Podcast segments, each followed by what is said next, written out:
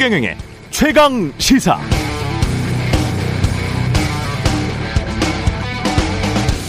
네, 북한이 핵미사일을 진짜 발사할 것 같으면 우리가 먼저 공격한다. 선제 타격이라고 하는데요. preemptive strike라고 합니다. 외과 수술처럼 정밀하게 핵미사일을 발사할 장소만 선제 타격한다는 그런 개념도 있었습니다. 말은 쉬운데 가능한가? 미국 브루킹스 연구소에서도 이미 오래전부터 지적한 바 있지만 북한처럼 산악지대가 많고 안 보이는 터널에 지하 터널에 핵무기 감춰놓은 나라를 상대로 만약에 핵무기 쌀 것, 쌀 것 같다고 해서 저장소를 모두 지하 저장소를 타격해서 핵전력을 없애버리는 건 불가능하다는 것이고요.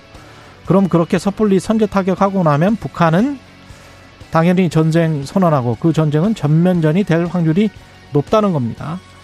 전면전이 일어나면 가장 급 피해는 일본이나 미국이 아니라 당연히 북한과 맞닿아 있는 한국, 중국과 러시아는 가만히 있을까요?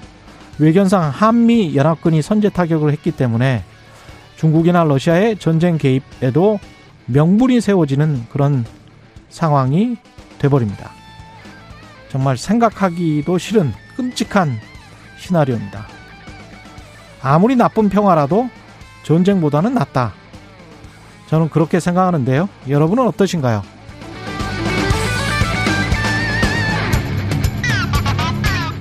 네, 안녕하십니까. 1월 12일 세상에 이익이 되는 방송 최경령의 최강시사 출발합니다. 저는 KBS 최경령 기자고요. 최경령의 최강시사 유튜브에 검색하시면 실시간 방송 보실 수 있습니다. 문자 참여는 짧은 문자 50원, 긴 문자 100원이 드는 샵 9730 또는 유튜브에 의견 보내주시고요. 새해부터 새로운 기능이 추가된 무료 콩 어플도 많은 이용 부탁드립니다. 청취율 조사기가 맞아서 방송 참여하신 분들 추첨해서 따뜻한 커피 쿠폰 보내드리겠습니다. 많은 참여 부탁드리고요. 오늘 인터뷰에서는 새로운 물결 김동연 후보 만나보고요. 여성가족부 존폐 논란에 대한 입장 진선미 전 여가부 장관 만납니다.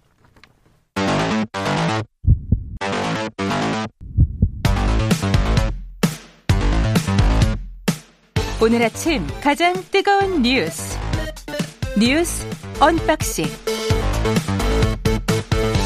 네 뉴스 언박싱 시작합니다. 민동기 기자 김민아 시사평론가 나와 있습니다. 안녕하십니까? 안녕하십니까? 뒤에 정말 기라성 같은 분들이 인터뷰가 예. 정이 되어 있습니다. 김동연 후보 그리고 진선미 전 장관 예 어떤 말씀을 하실지 좀 궁금하네요. 네. 상당히 궁금합니다. 예. 일단 그 광주 아파트 HDC 현대산업개발 이 회사는 지난 한 1년 전인가요? 11개월 전인가요? 지난해 6월입니다. 지난해 6월인가요? 광주 학동 건물 붕괴 사고가 나서 음. 17명의 사상자를 그때 냈던. 버스를 덮쳐버렸던 그렇습니다. 그때도 그, HDC 현대산업개발이었죠? 네, 그 시공사가 HDC 현대산업개발이었는데 예. 어제 이제 광주에서 신축 공사 중이던 아파트 건물 일부가 무너져 내리는 그 사고가 발생한 거기도 바로 현대산업개발입니다. 작업 중이던 하청업체 노동자 여섯 명이 지금 실종이 됐고요. 음. 어, 지금 행방은 파악되지 않고 있습니다. 어, 워낙에 지금 이 사고가 발생한 쪽에 지금 위험하다는 그런 판단 때문에 어, 지금 아파트 인근 상가 200여구 그 주민들이 긴급 대피한 그런 상태거든요. 예. 그래서 경찰과 소방 당국이 일단 오늘은 구조 작업을 재개하지 못하고 일단 중단을 했고요. 오늘 안전 진단을 거친 뒤에 수색을 재개할 그런 계획인데 아직까지는 행방이 지금 파악되지 않고 있습니다. 근데 이게 지금 주변 주민들의 반응을 좀 얘기를 들어 기, 기자들이 좀 들어봤는데 이게 예견된 사고였다는 얘기가 계속 나오고 있습니다. 음. 왜냐하면 이 공사장과 관련한 주민 민원이 200건이 넘게 접수가 됐고요. 이게 서구청하고 현대산업개발에 계속 민원을 넣었다라고 하거든요. 근데 묵살당했다는 게 인근 주민들의 그 증언이고 공사장 상층부에서 합판이라든가 쇠막대가 추락하는 그런 사례도 있었고 이 공사 영향 때문에 도로가 움푹 꺼지거나 균열이 생기는 그런 사례도 있었다라는 겁니다. 그래서 지금 주민들하고 건설업계 일각에서는 이거 부실 시공 아니냐 이런 의혹을 제기하고 있는 그런 상황입니다.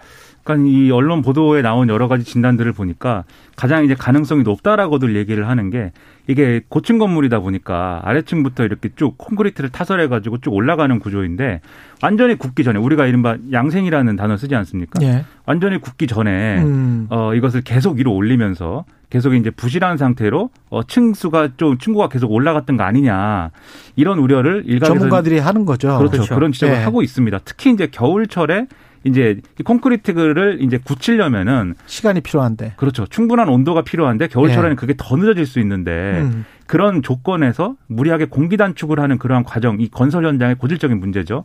그런 것들이 이어지면서 사고가 난 거 아니냐 이렇게들 얘기를 하는데 어, 이게 물론 이제 원인은 좀 더 이제, 어, 이 찾아봐야 되겠습니다만 그런 거라고 한다면 음. 시공사라든가 그 다음에 혹시 이, 이 책임을 피할 수 없을 것이고 특히 이제 혹시라도 이제 다단계 재하, 재하도급 이런 문제가 또 여기도 이제 있, 을 것이기 때문에 거의 분명히 있을 겁니다. 아, 그렇습니다. 네, 예. 그것은 뭐 당연 거의 당연하다고 볼 수가 있는데 그런 문제에 대해서도 좀 이 문제가 제기가 될 수밖에 없다 그렇게 생각이 됩니다. 아니 최근에 그렇게 공사 현장에서 아파트 건물 외벽이 이게 지금 뭐 11월인가 입주 예정이잖아요. 거의 다 지어진 아파트고 외관상 보기에도 거의 다 지어졌잖아요. 네. 다 올라갔는데 그 외벽이 그렇게 많이 무너지는 거는 처음 봤고 그렇습니다. 전문가들도 저런 현상은 처음 본다는 거 아닙니까? 그러면 얼마나 비용을 절감하기 위해서 어떤 짓을 한 건지. 그러니까 23층에서 34층에 있는 건물 일부가 우르르 무너져 내렸거든요. 예. 그러니까 그거는 부실 의혹밖에는 안 되는 거죠 지금. 그다음에 이게 입주 예정자들은 얼마나 불안하겠어요. 그렇습니다. 그렇습니다. 네. 특히 이제 이 입주 예정자들 중에서도 이제 뭐 어, 이 사고로 인해서 그러면 어떤 보상을 어떻게 받게 되는 거냐 이런 것들이 불투명한 측면도 있는데다가 그렇죠. 실제로 자기가 살 집을 그러면 살 집인데 이제 못 들어가게 되는 상황도 발생할 수 있고 그렇죠. 예. 특히 이제 프리미엄을 주고 만약에 뭐 이렇게 뭐 한 경우가 있다라고 한다면 음. 그거는 이제 어, 실제로 어느 정도 보상할지 예, 예상이 안 되는 것이고 여러 가지 문제들이 발생을 할 수가 있어가지고 이 부분에 있어서도 상당히 뭐 어떻게 해결해야 될 것인지에 대해서 해법이 지금 필요한 상황입니다. 매번 이런 일이 있을 때마다 감리를 제대로 한다, 무슨 뭐 안전진단을 제대로 한다 이러지만 이게 안전진단이 제대로 됐는지도 사실은 입주 예정자들은 불안해서 이게 확인이 이게 되겠습니까? 이렇게 그리고 그 큰 건설 업체가 이런 일을 자꾸 저지르면 어제가 또 정말 이게 아이러니라고 해야 되는 게 예. 그 광주학동 재개발 현장 붕괴 사고 재발 방지를 위해서 건축물 관리법 개정안을 마련을 했거든요. 음. 그게 어제 국회 본회의를 통과한 날입니다. 예. 근데 그 국회 본회의를 통과한 날에 또 이런 사고가 발생을 했어요. 그것도 광주에서. 음. 참 이거 어떻게 설명을 해야 될지.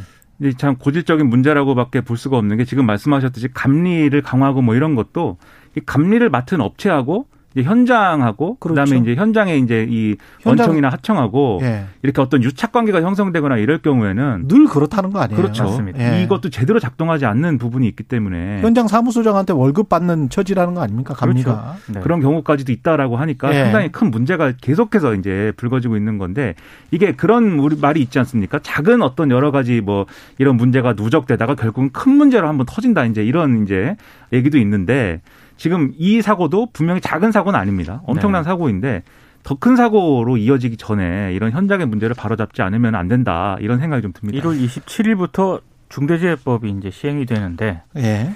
참 이런 사고가 계속 발생을 하네요. 우리가 사실은 한 50년 전에 와우 아파트 붕괴 사고 일어나고 네. 90년대 초반이었나요? 그 80년대였나요? 성수대교가 무너졌었죠. 94년 94년이었습니까? 예. 삼풍 백화점도 붕괴.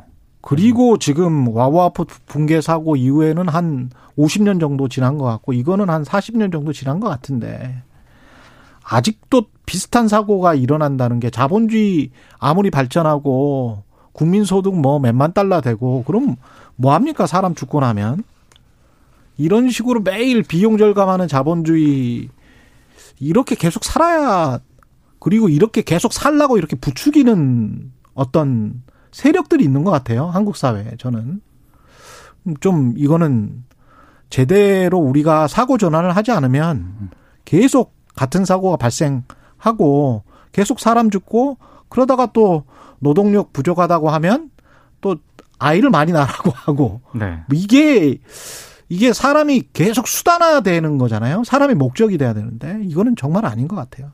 예. 이재명 후보는 신경제 비전을 발표했고 윤석열 후보도 신년 기자회견을 했습니다.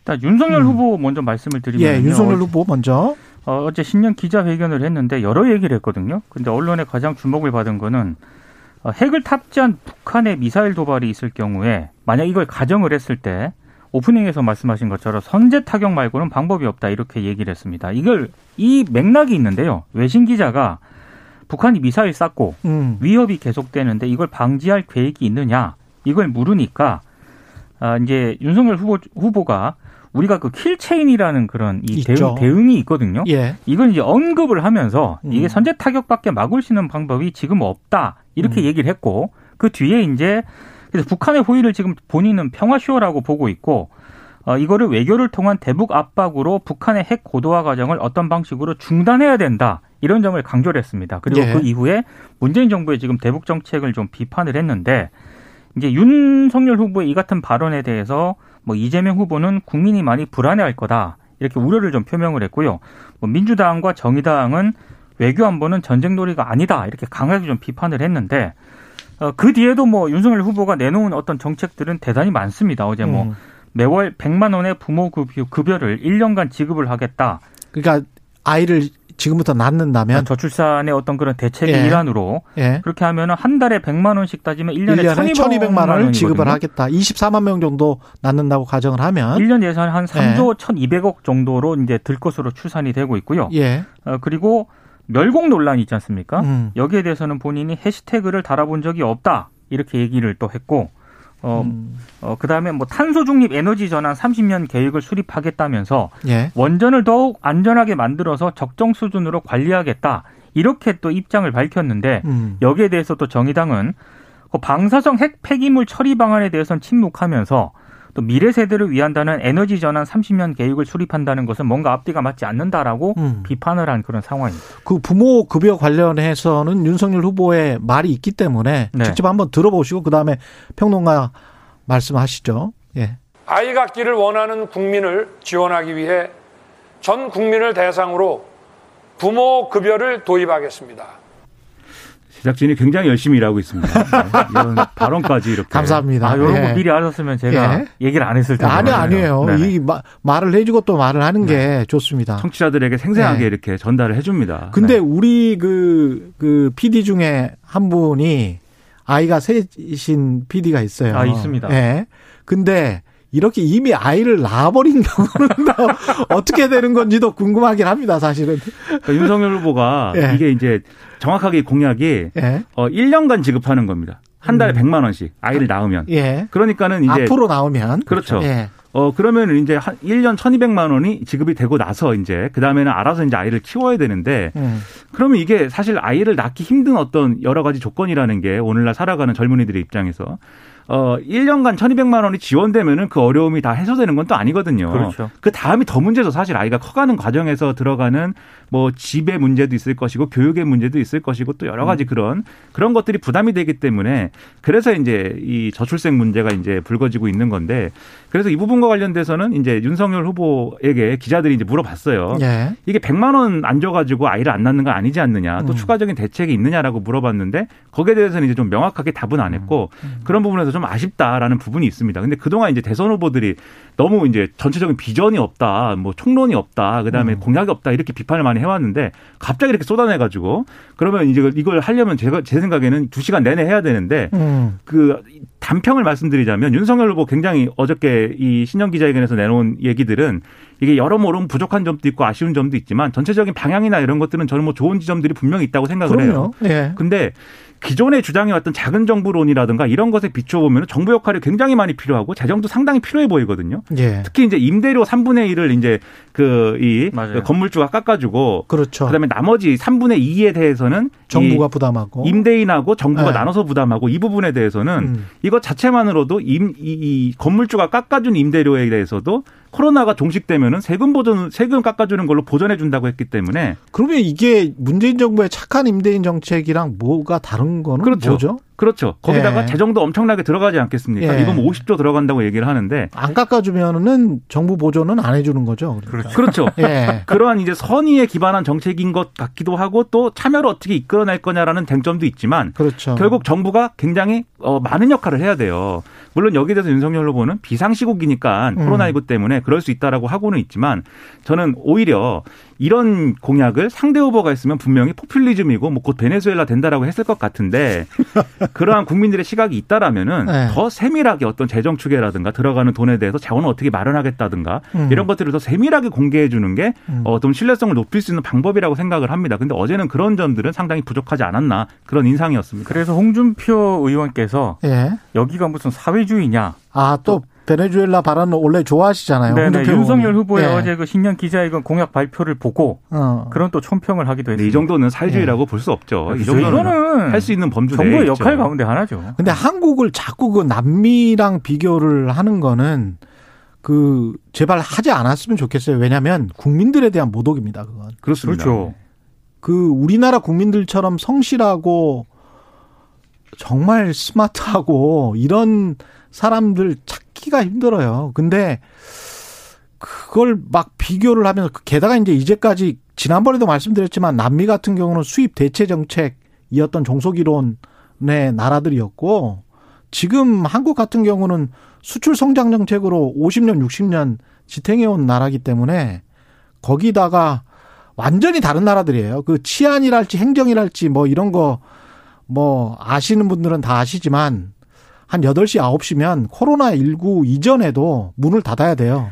아니, 사회 안전망하고 납치도 GDP, 굉장히 많고 각종 경제 예. 통계 등을 봤을 때 비교가 안 되죠. 그리고 네. 그런 남미 국가들의 가장 큰 문제로 우리가 일반적으로 얘기하는 게 부정부패인데 부정부패와 부패. 예. 그다음에 그런 거에 유착 관계 이런 것들 때문에 이제 그런 음. 문제 발생하는 건데 그 나라 사람들이라고 이제 그러고 싶어서 그러고 있는 건 아니고 그렇죠. 그런 과정 그렇게 되는 과정이라는 게 있었어요. 예. 역사적 경험이라든가 이런 음. 것들이 굉장히 오랫동안 누적되어 오면서 그렇게 된 거기 때문에 우리나라하고 단편적으로 비교할 거는 당연히 아닌 겁니다. 예. 황웅규님, 아이 셋 낳으면 모든 세금 2분의 1 이런 거 어떠세요? 모든 세금 2분의 1, 아이 셋 낳으면 K5467님, 저도 아이가 4명, 아들 둘, 딸 둘인데, 아유, 다복하시네요. 어, 축하드립니다. 아무 네. 지원이 없다. 이거는 좀, 예. K6963님, 어차피 공약인데 알아서 걸러서 들읍시다. 어차피 공약인데, 예, 빌공짜 공약인데 뭐 알아서 걸러서 들읍시다. 이 이것도 현명하신 말씀인 것 같아요. 네, 이제 오늘날의 유권, 거잖아. 어차피 오, 네. 오늘날의 유권자들 입장에서는 예. 그러실 수 있는데 또 예. 뉴스를 전달해 드리는 저희 입장에서는 예. 이렇게 또 냉소하지 않으실 수 있도록 그렇습니다. 뉴스를 또 해설해 드리는 것이 예. 필요하죠. 뉴스를 또 전해 드리면서 예. 아 이건 좀 걸러서 들으세요. 또 이렇게 예. 얘기할 수는 없지 않습니까? 이재명 후보도 지금 신경제 비전을 발표를 했는데. 오오오. 제가 이 그 선거 캠페인에 그 다 이게 수사입니다. 수사. 레토릭입니다. 모든 후보들이 이거 비전을 발표를 하는 거기 때문에 아까 말씀하신 대로 걸러서 들으십시오. 걸러서. 그러니까 예. 어, 발표 어, 관련해서 네. 먼저 이야기를 좀 듣고 말씀을 나누시죠. 일단 어제 네. 디지털 쪽에 자, 좀 잠깐만요. 아, 또 예. 열심히 일한 예. 결과를 아, 듣잖아요. 예. 인서트가 있어요. 네네. 예. 한국식 human capital 제도를 도입하겠습니다. 교육비도 최대 1,500만 원 범위 내에서 충분하게 지원하겠습니다. 예. 이게 이제 무슨 얘기냐면은 인적 투자 많이 하겠다. 네. 디지털에 특화된 인재 한 100만 음. 명을 양성을 하겠다. 음. 그리고 135조 원의 디지털 전환 투자로 200만 개의 새 일자리를 마련하겠다. 이렇게 얘기를 하면서요. 그러니까 디지털 인재들에게 1인당 최대 1,500만 원의 교육부를 일단 지원을 합니다. 그다음에 이들이 이제 취업을 하고 창업을 할 거 아니겠습니까? 그러면 일정 수준의 소득이 발생을 하면 지원금 일부를 상환하도록 하겠다. 요거를 이제 이재명 후보가 한국형 휴먼 캐피털 제도다. 예. 요렇게 이제 이름을 붙였는데 요거를 이제 강조를 했고 그리고 방금 저 최경영 기자가 얘기한 음. 555 음. 요게 이제 세계 5강 국민 소득 5만 달러, 주가 5천 시대 요 공약이거든요. 예. 요걸 이제 어제 좀 약간 다듬었어요. 그래서 음. 새로운 공약을 내놓기보다는 요걸 다듬는 그런 수준이었고 그래서 아마 이제 경제 대통령으로서 어떤 그런 측면을 강조한 것 같고 음. 어제 이제 좀 새롭게 강조했던 부분은 국가 역할을 굉장히 강조를 하긴 했는데 예. 공직 사회에 대해서 반드시 개혁하겠다 이런 점을 강조를 했다는 점입니다. 음. 그러니까 전문 관료들이 사회 현상 변화를 잘 이해하느냐 이런 부분에 있어서 본인은 굉장히 좀 회의적이다. 그래서 관료 중심형 정부가 아니라 문제 해결형 스마트 정부를 만들겠다. 그러니까 공직 사회를 개혁을 하겠다. 이런 점을 좀 강조를 했습니다. 음. 어제 이재명 후보가 내놓은 이런 비, 신경제 비전이라는 거의 핵심은 제 생각에는 이는 모든 대통령 후보들이 또 하는 얘기이기도 한데 예. 산업 구조를 이제 좀 더 이제 고도화 시켜 가지고 어 좀 더 이제 부가가치가 많이 나는 쪽으로 전환시키겠다. 그게 이제 디지털 전환이다. 이렇게 얘기하는 거잖아요. 예. 그래서 이 디지털 전환이라는 거에 모든 목표를 두고 이제 어 지금 말씀하신 대로 인적 역량이라든가 이런 것들도 직업 훈련, 재교육 이런 것과 더불어서 청년들에 대해서 이 디지털 전환이 요구하는 인재로의 육성을 위해서 예, 정부가 지원해 주겠다. 이런 내용들을 쭉 이제 얘기를 한 건데 이게 이제 항상 이제 대통령 후보들이 이러한 이제 어떤 계획을 내놓고 그것을 음. 수립하고 그걸 추진하기 위해서 5년 단임제인 정권에서 열심히 하려고 하지만 사실 이제 성과를 내기는 또 쉽지 않아 왔습니다. 근데 예. 그럼에도 불구하고 어쨌든 비전은 보여줄 필요가 있기 때문에 이런 비전을 보여준 것 자체는 저는 긍정적으로 생각을 하고요. 다만 이제 555 이렇게 얘기를 하다 보니까 과거에 뭐 이명박 대통령의 747, 747 같다 뭐 이런 예. 평가도 있는 것 같아요. 근데 저는 이제 그 점은 음. 이제 숫자가 세 개인 거는 비슷한데 다만 그 구체적인 내용은 좀 다를 수도 있다. 왜냐하면은 음. 이재명 후보가 결국 뭐 세계 5강 국민소득 5만 달러, 주가 5천 이렇게 코스피 5천 이렇게 얘기한 거는 다소 그 숫자의 의미를 둔 어떤 목표 지향적인 뭐 그런 제가 볼 때는 달성하기가 상당히 어려울 수 있는 그런 얘기일 수 있는데 결국 그걸 어떻게 달성하겠다는 거냐의 문제에 있어서는 산업 구조를 전환하자는 얘기랑 이명박 정권에서 이제 토건 사업 중심으로 해가지고 부양에 이제 방점을 두겠다라는 거랑은 좀 결이 다르지 않습니까? 예. 그래서 그런 점에서는 아마 이재명 후보가 억울해할 수도 있겠다 이런 생각이. 다만 그 오늘 언론을 좀 보도를 쭉 보니까요. 음. 일부 전문가들 의견을 좀 실었더라고요. 예. 그러니까 재원 마련이라든가 이런 구체적 실천 방안 요게 조금 미흡한 것 같다. 이런 비판이 음. 하나 있고 또 하나는 그 흔히 말하는 그 5만 달러 있지 않습니까? 예. 이렇게 가려면 지금 임기 5년을 가정을 했을 때 예. 연간 한 8% 우리 그 경제가 성장을 해야 되는데 연간 8%? 네, 이게 예. 어떻게 가능하냐? 요건 조금 설명이 안 된다. 이렇게 좀 지적을 하는 전문가들도 이 윤석열 후보도 잠재 성장률을 지금 2%에서 4%로 올리기 올리겠다라고 했잖아요. 네. 그냥 제가 이게 자꾸 레토릭이나 수, 이거 너무 수치에는 연연하지 마시라고 말씀드리는 게 이게 자본주의 국가잖아요. 그러면 그렇죠. 대통령이 바뀐다고 해서 대통령이 잠재 성장률을 2%에서 4%로 올릴 수 있는 방법은 제가 보기에는 없어요. 없습니다. 아, 우리가 북한이 아니기 때문에. 그래서 어제 기자들이 예. 555 그 달성 시점이 언제냐. 그러니까 555도 마찬가지예요. 물었거든요. 예. 그러니까 이재명 후보가 이렇게 얘기를 합니다. 음. 임기 내 도달하겠다는 얘기는 아니고 그렇다고 초장기적으로 지향할 목표는 또 아니다. 그러니까 이걸 꾹 꾸준히 이렇게 봐보시면 박근혜 정부 때도 뭐 스마트 팩토리 뭐 이야기를 했었고 우리가 4.0 제조업 혁신 4.0 이야기를 했지 않습니까? 문재인 정부 때도 마찬가지거든요. 그렇죠. 그리고 지금 뭐 이재명 정부가 될지 윤석열 정부가 될지는 모르겠습니다만 그런 기조는 계속 가지고 가는 겁니다. 그렇습니다. 정권이 교체가 되는 정권이 유지가 되든 간에 그거는 어쩔 수 없는 산업의 흐름이기 때문에 정부가 보조를 해주는 거는 맞다고 생각해요. 근데 그거를 이제까지 보조를 해줬던 것을 과대 포장을 해서 이 정부가 들어서면 어떤 천지개벽할 어떤 일이 음. 발생할 것이다. 이거는 저는 캠페인이라고 생각을 합니다. 그래서 이제 방금 예. 말씀드린 디지털 전환 같은 것도 사실 4차 음. 산업 혁명이라든지 이런 얘기 하면서 예. 많이 했던 얘기들이죠, 사실. 뭐 그렇죠. 뭐 인공지능이라든지 이런 예. 것들을 개발해야 된다. 앞으로 시장이 그렇게 가고 있기 때문에 정부가 그렇죠. 조금 더 도와주겠다. 그 정도의 뉘앙스다라고 음. 생각하시면 정확할 것 같습니다. 그래서 이게 네. 사실 이 이재명 윤석열 두 후보의 또 나름대로의 그러면 성의 있는 대응이라고도 보이는 게 왜냐하면 음. 말씀 말씀하신 그런 단점도 있는데 음. 어제 윤석열 후보 이거 얘기하는데 기자가 물어봤어요. 그럼 이재명 후보하고 차이가 뭐냐? 음. 그리고 일부 언론들의 이제 분석이나 이런 걸 보면은 두 후보가 굉장히 많이 싸우는 것 같지만 결과적으로 이렇게 내놓은 비전을 보니까 비슷하다. 비슷해요. 아, 비슷해요. 그 왜, 그러, 왜 그러냐? 결국 네. 갈 길이 정해져 있기 때문인 거죠. 말씀하신 대로. 지금 뭐 경제 상황이 이런 상황인데 지금 K자 회복이 하고 해서 부자들은 계속 더 부자가 돼버렸잖아요. 코로나 19 이후에 2년 동안. 안 그래도 빈부격차 심했는데. 가난해 갖고 잘 모르고 네. 최경영 기자는 부자니까는 아니 뭐 체감하시는 모양입니다. 저도 그냥 평범한 중산층인데 하여간 그런 상황에서 어떻게 그 가난한 사람들을 외면할 수가 있겠어요. 어떤 정부가 들어서든 그렇죠. 그거는 네. 말이 안 된다고 보고요. 3316님 소상공인으로서 임대료 나눔제나 딸 있는 부모로서 부모 급여 정책 등은 너무 와닿는 정책이다. 이게 국제적인 정책에 와 닿는다고 하시면 그건 뭐 그 본인들의 선택이니까 좋은 거라고 생각을 합니다. 7925님 두 후보 모두 어떻게가 없다는 것이 아쉬워요. 이 어떻게가 자본주의 시장과 결합을 하면서 조금 조금씩 바뀌어 나갈 것이기 때문에 이것도 너무 다 완전히 근본적인 해법을 대선 후보들이 다 내주세요. 이거는 좀 무리하다. 아, 근데, 근데 오늘 네. 네. 구체화시키려는 노력은 필요하고 음. 그걸 위해서라도 상호 토론이라든지 아, 이런 공약 중요하죠. 경쟁이나 이런 것이 필요하죠. 그거는 중요하죠. 근데 오늘 네. 왠지 진짜 뉴스 언박싱 최근 들어서 네. 가장 정책 얘기를 많이 한 것 같아서 좀 뿌듯합니다. 아, 뿌듯합니다. 네, 앞으로 계속 이렇게 정책 이야기를 하도록 하고요. 청취율 조사 기간에만 찾아오는 언박싱 퀴즈. 예. 내주실까요?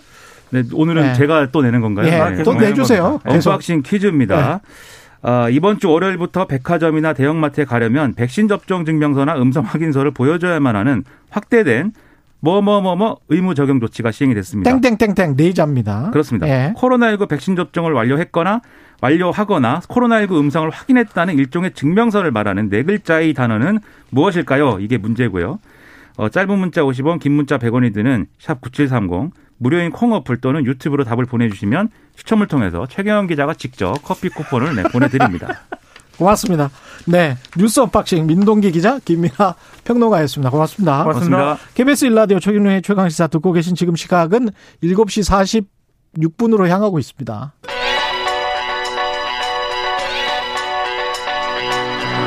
최강 시사 박대기의 눈. 네, 박대기의 눈 KBS 박대기 기자 나와 있습니다. 안녕하십니까? 네, 안녕하십니까? 오늘은 생각보다 흔한 오너 리스크네요. 네. 예. 최근에 정용진 신세계 부회장의 SNS 활동이 많이 논란이 됐었는데 사실 좀 다른 오너들도 좀 비슷한 행태를 보이는 경우들이 많아서 한번 그렇군요. 예, 묶어봤습니다. 일단 정용진 부회장 일부터 좀 차근차근 설명을 해주십시오. 예. 네, 지난 6일이었습니다. 정용진 신세계 부회장이 자신의 인스타그램에 신문 기자 하나와 함께 어, 멸공이라는 단어를 올려서 이제 논란이 됐던 사진인데요. 음. 사건인데 사실은 이제 정용진 부회장 정용진 부회장이 그 전에 멸공이란 뭐 말을 많이 쓰긴 했습니다. 그런데 음. 이번에는 어, 시진핑 중국 주석이 나온 사진과 함께 올렸다는 게 좀 특징이었고요. 어. 해석하기에 따라 가지고는 이 시진핑 주석을 멸하자는 건가 뭐 이렇게 음. 비칠 수 있었기 때문에 논란이 됐습니다. 왜냐하면은 네. 신세계 그룹 차원에서도 중국에서 사업을 하고 있기 때문입니다. 그렇죠. 면세점 사업도 하고 화장품도 진출해 있거든요. 그래서 그다음에 그쪽에서 얼마나 많이 또 사옵니까? 네, 그렇습니다. 네. 실제로 많이 사오기도 음. 하고 뭐 일렉트로마트나 이마트에서 파는 많은 제품들이 중국산이기도 하고요. 그렇죠. 네. 그래서 이게 좀 사업에 해를 끼칠 수 있는 게 아니냐. 그래서 음. 논란이 됐던 거고요. 그것 때문에 이제 주가는 좀 떨어졌었다가 사실 이것 때문에 주가가 떨어진 건지는 애매하긴 합니다. 왜냐하면 예. 월요일 날 주가가 떨어진 건데 6.8% 음. 떨어졌습니다. 그런데 예. 예. 같은 날 중국 내수주들이 대거 다 떨어졌습니다. 중국 내수주들이 다 예. 떨어졌었군요. 특히 이제 우리나라에서 중국에 화장품을 어. 팔고 있는 LG 생활건강 같은 경우에는 13% 떨어졌기 때문에 어. 이 하락한 6.8% 전체가 어, SNS 영향이다라고 보기, 볼수 있는지는 좀 애매한 부분이 있습니다. 왜냐하면 사실 이제 다른 백화점주들이나 이런 거랑 비교를 하면 또 많이 떨어졌더라고요. 뭐, 예, 상대적으로 좀 많이 떨어진 감도 있기 때문에 그렇죠. 어느 정도 영향을 받았는지는 애매한 음. 그런 게 있는데 그렇죠. 어, 정용진 어. 부회장의 SNS 활동 자체를 보면은 상당히 좀 스스로가 당황을 하고 있는 것 같습니다. 왜냐하면은 음. 그 아까 말씀드린 시진핑 주석의 사진을 바로 삭제를 했고요. 음. 그 다음에 어, 절대 중국을 겨냥한 것이 아니다. 어, 자신은 북한을 겨냥한 것이다. 이렇게 거듭 해명을 하고 있는데 오히려 그런 모습을 보면은 이게 혹시나 중국으로 불똥이 튀지 않을까 상당히 우려하고 있는 자신 행동에 대해서 그런 모습이 보입니다. 본인이 오히려 또 중국 쪽의 굴욕적인 모습을 보인 거네. 예. 사실은 그래서 저는 이제 이걸 멸공의 예. 표현의 자유다 이런 문제를 많이 제기를 하시는데 그렇죠.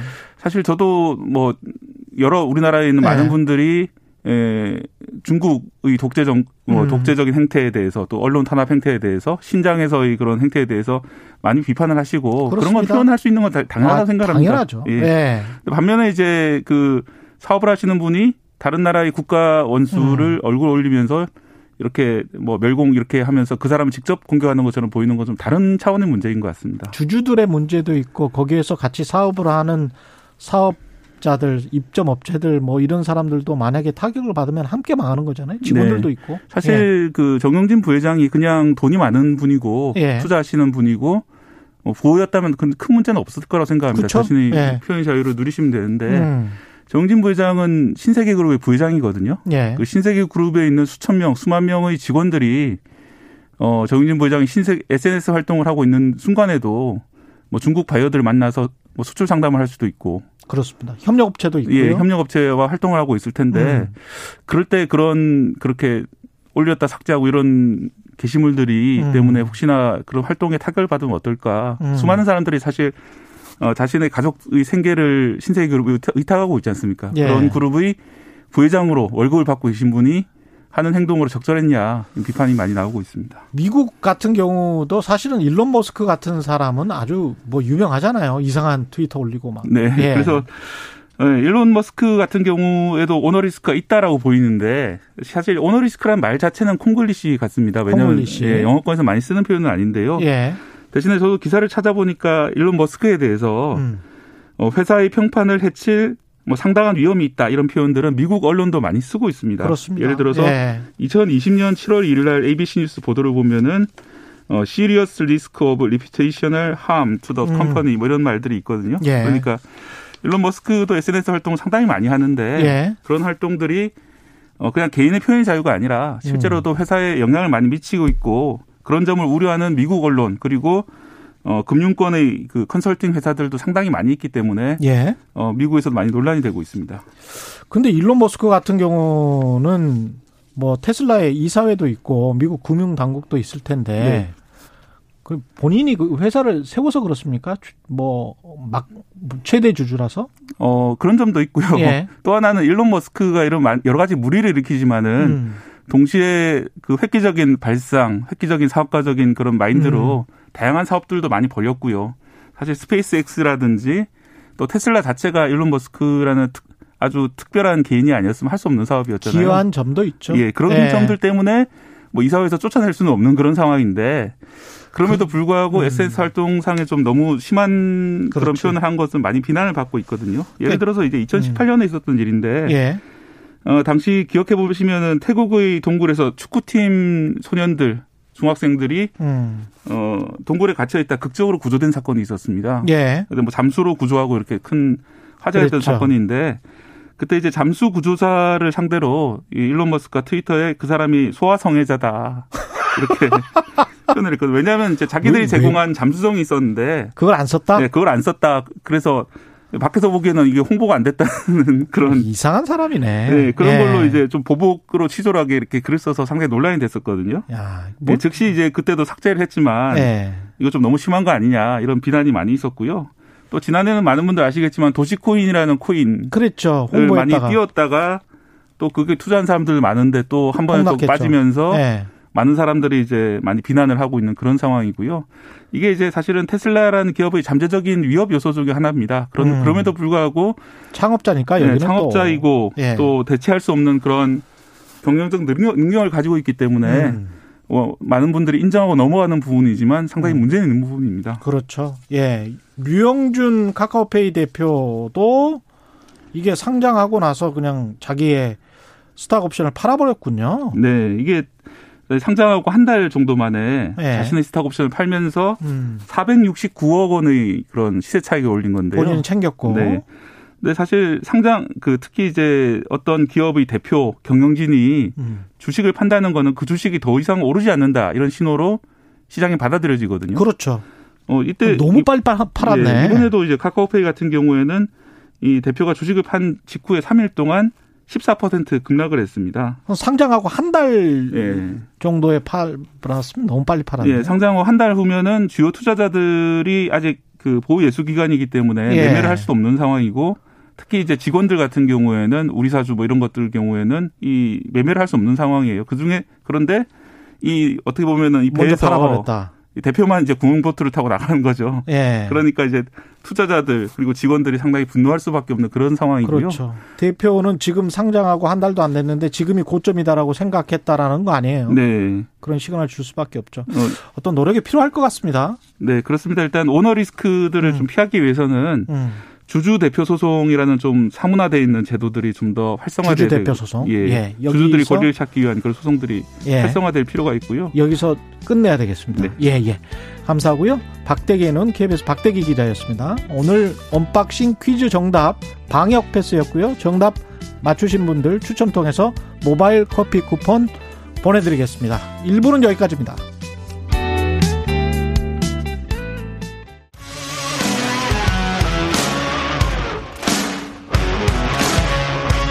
오늘 하루 이슈의 중심 최경영의 최강 시사. 네, 대선이 56일 정도 남았습니다.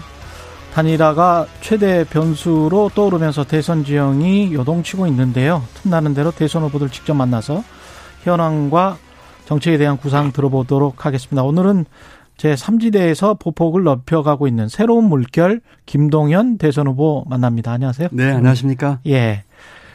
유튜브 채널 네. 경제전문 유튜브 채널 3프로 TV 출연하셨었죠. 네, 3프로도 출연하고 또 네. 와이스트리트라고 하는 증권 아. 거기 유튜브에도 출연했습니다. 어떤 말씀 주로 하셨어요? 뭐 편하게 그냥 네. 경제에 대한 얘기 경제에 주로 했고요. 예. 그게 또 시간이 뭐 1시간 반 정도 기니까 음. 어뭐 이런저런 할 얘기 충분하게 했었습니다. 예. 그 문재인 정부 초대 경제부총리로 있을 때 그 청와대 핵심 관계자들과 그 언쟁을 좀 벌였던 일화도 소개가 많이 됐더라고요. 기사가 많이 나왔던데. 네, 네. 네. 예, 그때 어떤 어떤 일이 있었던 겁니까? 언쟁을 뭐 여러 번 벌렸습니다. 예. 그날은 뭐 부동산 얘기했지만 음. 사실은 최저임금 인상과 같은 소득주 성장 때도 뭐 음. 크게 언쟁을 벌렸고요. 예. 여러 차례 내부적으로는 언쟁을 벌린 일이 많았습니다. 예. 뭐 한마디로 얘기하면은 어, 그때는 틀리고 지금은 맞다 뭐 이런 것 같은데 음. 마치 그때 했던 것들 이렇게 지금 짤로 이렇게 짧게 짧게 해서 그때는 받아들여지지 않았던 것을 음. 아, 이제 지금은 그게 맞다 하는 식으로 좀 흘러서 좀 안타깝고요. 음. 어, 그때 소개했던 거는 이제 부동산 문제였는데 예. 대통령께서 여러 차례 국민과의 대화에서 사과하셨습니다. 음. 저도 초대 부총리로서 어, 제 책임이 있다고 저도 인정을 했습니다. 예. 물론 제가 있었던 1년 6개월 동안에 부동산 가격이 뭐 폭등했던 건 아니지만 예. 제가 그만둔 뒤에 많이 폭등을 했죠. 음. 저도 이제 경제 수장으로서의 그 책임 문제를 거론했는데 그 당시에 여러 가지 일로 뭐 그것이 부동산이 됐든 또는 최저임금 인상이나 소득조 성장이 됐든 음. 대통령과의 그 눈과 귀를 가렸던 인사들은 음. 뭐 별다른 얘기가 없는 것 같아요. 예. 어떤 분은 뭐 해외 대사라고 하셨고, 어떤 예. 분은 뭐 국채은행 원장을 하고 계시고, 예. 또 정책 라인에 어떤 분은 배지 달았어요. 음. 그런 분들은 지금 뭐 아무 말씀이 없으신데, 예. 어, 주로 이제 부동산 때문에 이제 지난번에 얘기가 나왔던 것 같습니다. 음. 저는 두 가지라고 생각합니다. 첫 번째로는 부동산 정책에 음. 또는 경제 정책 전반에 걸쳐서 정치 이념이 들어가면 안 된다고 생각을 했던 이념이 것이고. 들어가면 안 된다. 네. 두 번째는 네. 일머리입니다. 음. 부동산 문제 같은 경우는 그 오케스트라 지휘자 같은 역할을 하면서 정책을 만들어야 되거든요. 음. 어, 그러지 못했다고 하는 점에서 안타까운 얘기를 하고 싶고, 뭐 그건 지나간 얘기고, 이제 앞으로가 음. 중요하지 않겠습니까? 예. 지금 뭐 대선 후보들 내세우고 있는 예. 부동산 대책이나 경제 정책 보면 음. 똑같은 뭐라고 할까요? 기시감, 대저비를 음. 느껴요. 어, 저렇게 해가지고 어, 과거의 그런 전철을 또다시 밟진 않을까 하는 걱정을 많이 합니다. 어떤 측면에서 이재명 후보 같은 경우, 윤석열 후보 같은 경우 각각 나눠서 좀 말씀을 해 주시죠. 뭐 이재명 후보는 이제 경제 공약 발표를 했어요. 예. 성장 위주고 음. 뭐 소득 5만 불, 5대 강국, 국가주도 성장 얘기를 했거든요. 윤석열 후보는 최근에 보니까 어 사병에게 200만 원 월급이라든지 예. 뭐 애견하는 분에게 월 100만 원이라든지 어또 임대료 3분의, 3분의 1 예. 이런 얘기를 했어요. 저는 그 글쎄요 이 지금 얘기하는 것들이 정치 이념이나 또는 일머리와 상관없이 음. 정치 이념이 들어갔거나 또는 일머리는 별로 없으면서 음. 어, 별로 없긴 퍼퓰리즘으로 이런 얘기를 하고 있는 것 같아요. 음. 두 사람 이름을 바꿔도 될 것 같아요. 이재명 후보가 발표한 것은 보수에서 얘기한 음. 윤석열 후보 어, 그, 공약이다. 아. 또윤 후보가 얘기했던 거는, 네. 이재명이나 또는 지금 그쪽에서 얘기하는 퍼주기식이다 하고 예. 바꿔도 전혀 이상하지 않을 정도의 지금 정책이 난무하고 있어서 음. 어, 국민들 혼란스러울 것 같고 음. 이런 식으로 단편적으로 또는 일머리 없이 음. 또는 자기들이 추구하는 가치와 철학이 뭔지도 모르게 이렇게 음. 하는 것은 어, 정말 문제가 많다고 생각을 합니다. 음. 어, 가짜가 진짜를 가리고 있는 것 같아요. 예. 어, 한자 성어 중에 사자 수거 중에 어, 이가 난진이란 말이 있더라고. 이가니까 예. 가짜를 통해서 음. 가짜가 난진, 음. 진짜를 혼란시킨다 이런 예. 얘기거든요. 전부 가짜들이 나와서 음. 경제에 일도 모르는 사람들이 경제를 아는 척 한다든지 음. 부동산 일머리도 모르면서 그저 공급을 많이 확대, 확대하겠다, 뭘 내려주겠다 또는 어, 포퓰리즘으로 네. 여같이 하는 것들이 지금 우리 대선 전국이 네. 가짜들이 나타나서 진짜를 혼란시키고 어. 어, 있는 것이 아닌가 하는 생각이 들어서 아주 심히 우려됩니다. 그럼 진짜는 이제 김동연이다. 아, 이런, 그럼요. 예, 이런 말씀이신 건데. 그렇습니다. 그럼 어떤 어떻게 해야 된다고 보십니까? 우선 이 네, 부동산 경제 경제 네. 패러다임을 바꿔야 되고요. 부동산 경제 패러다임을 바꿔야 네, 된다. 바꿔야 되고요. 어, 그다음에 부동산의 경우는 아까 말씀드린 것처럼 오케스트라의 주의자처럼 어, 일머리 있는 것을 기준으로 해서 공급 대책과 제대로 된 어, 합리적인 규제 어, 정책, 어, 음. 투기 억제 정책, 그 다음에 국토 균형 발전 이런 것들과 또 건전한 거시 운영, 통화나 금리 이런 것들이 뒷받침이 돼야 되겠죠. 예. 그리고 이런 식으로 지금 어, 선거를 앞두고 음. 퍼주기식으로 뭘 해주겠다는 식으로 쭉 하는 게 그렇지 않습니까? 보수에서 음. 시장 원리와 어, 경쟁과 창의를 존중한다고 하면서 전부 퍼주기 얘기를 지금 최근에 예. 하고 있습니다. 예. 그리고 소위 진보에서는 국가주도 성장, 소득 몇만 불 이런 식으로 음. 얘기하면서 질 높은 성장이 아니라 양적 성장 얘기를 하고 있어서 예. 어, 정말 국민들 헷갈리게 하는 음. 어, 대선 정국이라고 생각을 하고 이런 가짜와 제대로 안된 어, 내용들이 음. 진짜를 덮고 있다. 그래서 안타깝습니다. 구체적으로 부동산 정책 같은 경우는 지금 현재 시점에는 어떻게 해야 된다라고 보시고 과거에 그 언쟁을 벌였었던 그 시기에는 어떻게 했었어야 되는데 못했다라고 보시는지.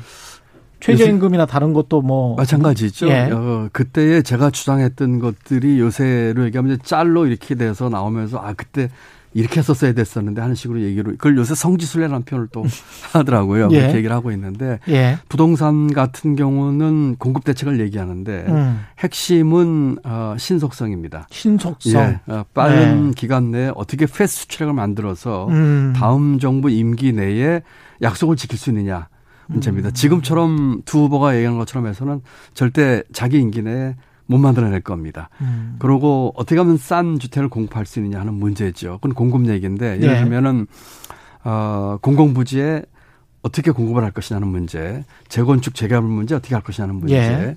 그 다음에 다주택자 매물이 어떻게 하면 나오게 할 수 있을지 이 같은 음. 삼박자가 맞아야지 일머리가 풀린다고 볼 수 있겠고요. 다주택자 매물 같은 경우는 양도세 완화를 양도세, 이야기를 많이 하잖아요. 그렇습니다. 제가 그 양도세 중과 일시적 유예 얘기를 예. 했었는데 요새 지금 짤로 해가지고 지금 이재명 후보가 얘기를 하고 있더라고요. 예.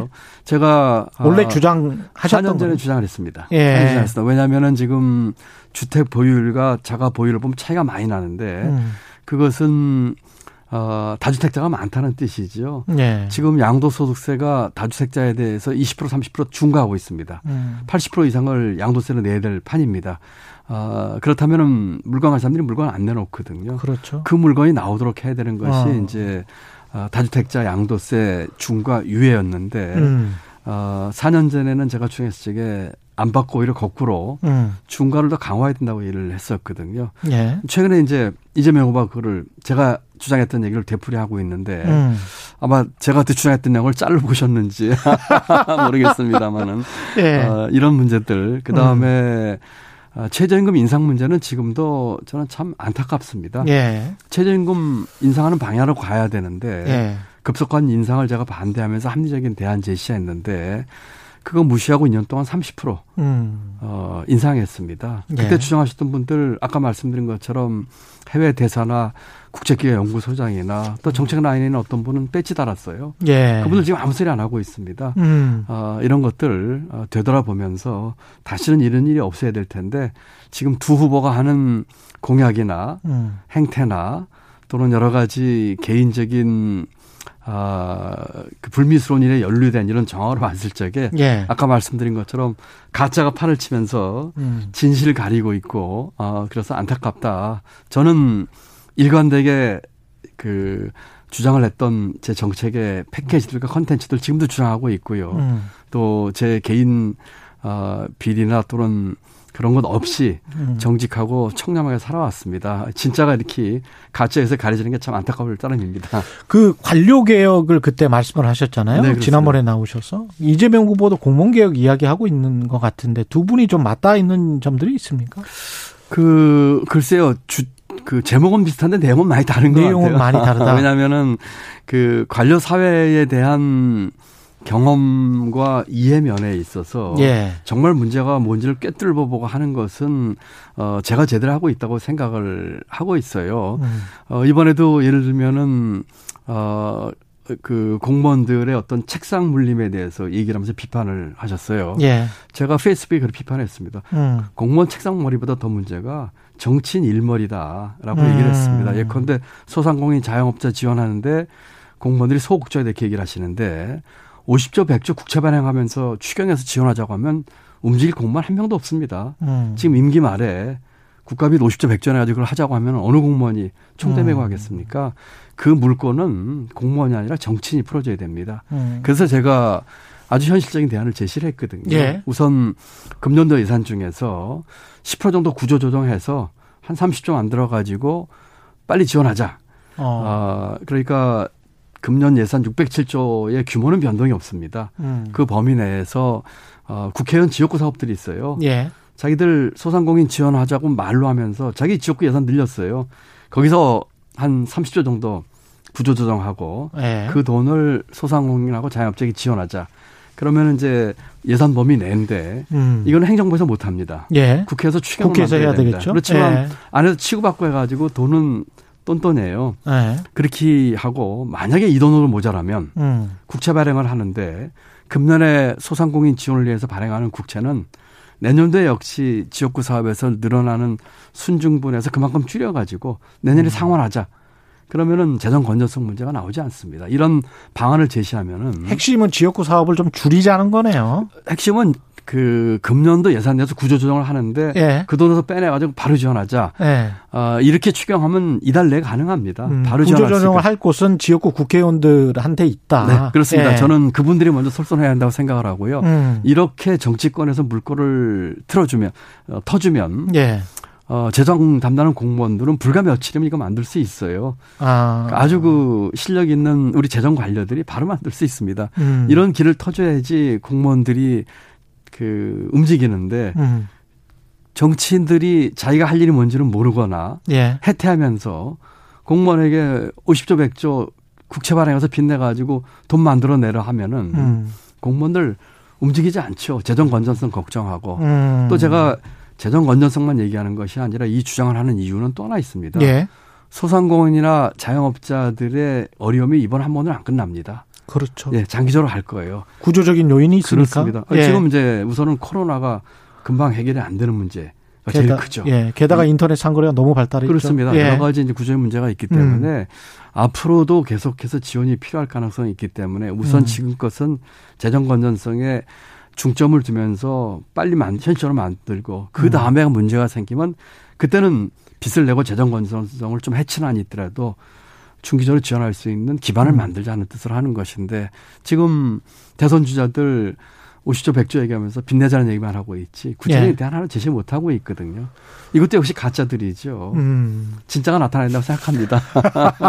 오늘 계속 진짜를 강조를 하시는데요. 네네. 지금 뭐 비슷한 삼지대라고 볼 수 있겠습니다만은 그 안철수 후보 지지율 상승하면서 야권의 일부 정치인들은 이제 로브콜을 하는 것 같고 김동연 후보님 도 여권에서 여당에서 러브콜이 계속 되고 있는 걸로 알고 있는데요. 러브콜은 뭐 늘 있어 왔던 것 같습니다. 제가 정치하기 전에도 정치권에 예. 많았고 예. 정치 선언한 뒤에도 많았고 지금도 뭐 이쪽 저쪽에서 이런 예. 러브콜이 있습니다만 저는 뭐 일체 관심 안 가지고 있고 음. 어, 선을 분명히 긋고 있습니다. 관심 안 가지고 있고. 네 그렇습니다. 구체적으로 뭐 6월 지방선거. 네.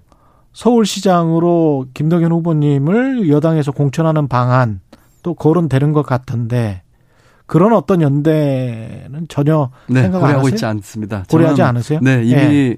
제가 서울시장 보궐선거 음. 그 후보로 참전하라는 권유를 여야로부터 다 받았었고 음. 대선 경선 참여 얘기 들었었고 예.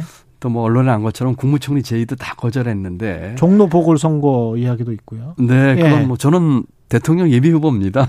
대통령 예비 후보. 네, 지금 예. 어, 그랬는데 음. 지금 뭐 이런저런 얘기가 나오는 언론 보도를 보고 있고 또 일부 연락들이 오고 있습니다만은 음. 저는 제 소신대로 예. 지금의 정치판을 바꾸고 이 가짜가 아닌 진짜가 정말 이 나라를 경영해야 되겠고 판을 바꾸겠다는 생각으로 소신껏 뚜벅뚜벅 갈 것입니다. 정치판을 바꾸겠다는 그런 의미에서 다른 혹시 뭐 지금 링 밖으로 나오신 김종인 전 위원장이랄지 네네. 네. 다른 분들이랑 또 만나서 연대하거나 이 여야가 아닌 있습니까 혹시? 어, 김종인 박사께서 음. 그, 그 국힘에서 나왔다고 그러나요? 윤 후보랑 예. 결렬됐다거나 그 후로 한번 뵀습니다. 아, 그러죠. 네, 한번 만났습니다. 만나서 예. 이런저런 얘기, 뭐 가끔 만나는 사이니까요. 음. 어, 주로 만나면은 뭐 그분과 저는 뭐 정치 공학보다는 어, 꽤 전부터 이제 국가 경영에 대한 얘기를 많이 하고 있습니다. 그렇죠. 아, 그래서 걱정을 많이 하시더라고요. 저 역시 음. 마찬가지고요. 아마 표현은 그렇게 안 했지만 네. 뭐 제가 얘기했던 뭐 가짜 진짜와 뭐 같은 생각이 아닌가 하는 생각을 합니다만 음. 저는 지금으로서는 어, 그런 단일화나 또 다른 후보나 다른 정치 세력과의 그 정치 공학적인 뭐 연대나 뭐 이합 집사는 전혀 고려하고 있지 않다 이렇게 말씀드립니다. 알겠습니다. 네. 말씀 감사하고요. 새로운 문결 김동연 대선 후보였습니다. 네. 오늘 하루 이슈의 중심. 당신의 아침을 책임지는 직격 인터뷰. 여러분은 지금 KBS 일라디오 최경영의 최강 시사와 함께하고 계십니다. 네, 국민의힘 윤석열 후보가 쓴 일곱 글자 여성가족부 폐지 계속 후폭풍이 거센데요. 정치권에선 충치를 뽑냐 생리를 뽑냐 이런 논란도 되고 있습니다. 전 여성가족부 장관이죠. 더불어민주당 진선미 의원 전화로 연결돼 있습니다. 안녕하세요. 네, 안녕하세요. 예. 어, 어떻게 그, 그 페이스북 보셨죠? 여성가족부 폐지 딱 그거 하나만 써 놓고 그 다음에 이제 일이 계속 논란이 진행되고 있는데 어떤 생각이 드셨습니까?